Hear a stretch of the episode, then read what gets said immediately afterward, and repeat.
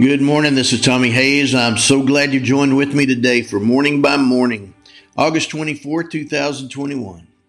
Just say the word into the chaos of our world. Good morning, Lord Jesus, my Father and friend, my Savior and Shepherd. I surrender my heart and my life completely to you. This morning, the scripture comes to mind from Genesis chapter 1.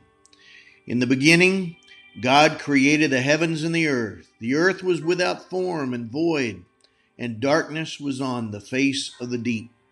And the Spirit of God was hovering over the face of the waters.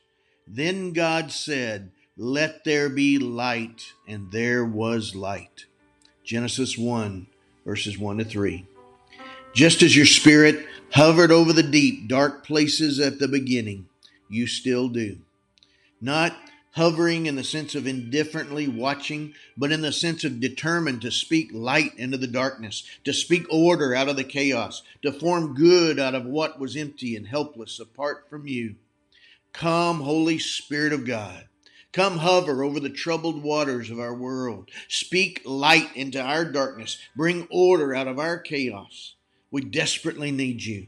And with every passing day, every bewildering circumstance we find ourselves in, every hopeless situation that we're finding is fully out of our control, we're finding just how desperately we need you alone to speak your word into our world. But just as the centurion soldier you commended for having such great faith turned to you in his time of desperate need for one under his care, saying, Just say the word, and my servant will be healed. We turn to you to just say the word into our world. Matthew 8, verses 5 to 10. It's your word that will bring light out of the darkness, order out of the chaos, and hope out of the helplessness. That's humility. To willingly choose to be desperately dependent upon you alone. And when we humble ourselves in your sight, that's when you can lift us up. James 4:10. You oppose the proud but give grace to the humble. James 4:6.